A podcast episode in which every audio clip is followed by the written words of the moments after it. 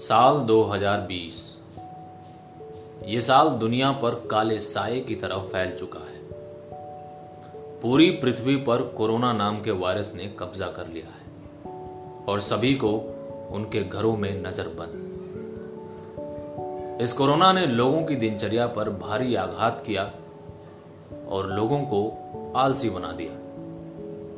जो चहलकदमी हर गली कूचे सड़क पर दिखाई देती थी वो आज कहीं लुप्त हो गई।